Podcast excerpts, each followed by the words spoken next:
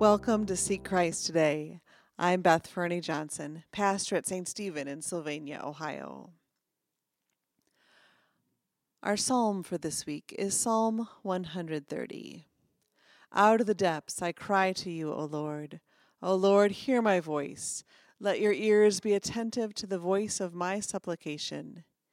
If you were to keep watch over sins, O Lord, who could stand? Yet with you is forgiveness, in order that you may be feared. I wait for you, O Lord. My soul waits. In your word is my hope. My soul waits for the Lord more than those who keep watch for the morning, more than those who keep watch for the morning. O Israel, wait for the Lord, for with the Lord there is steadfast love. With the Lord there is plenteous redemption. For the Lord shall redeem Israel from all their sins. Have you ever felt like the psalm writer? That chaos, that the depths of water, that you were just drowning and being overwhelmed by a situation?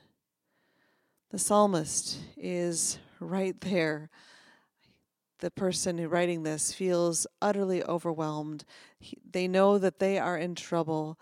And part of it is that they have committed so many sins, that that there is no hope. There's no hope. There's too many to count. And so all they can do is wait, is wait. And I think about people who work the night shift and how when you work the night shift, you wait for that glimmer of light when the dawn starts to break because all of a sudden when the sun comes up, yeah, maybe you'll get through this. Maybe this will be okay. And that's the same thing that happens here.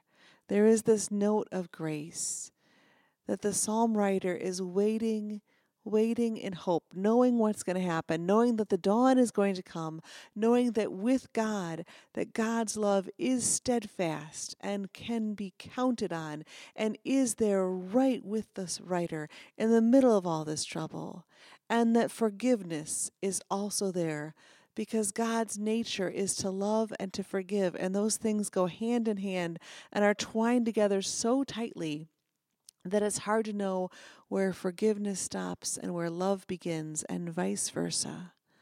But that is who God is. That is what God is like at God's very core. And for that, we give thanks. Some questions to ponder. If you've ever been in a situation like the psalm writer describes, how did you find your way out?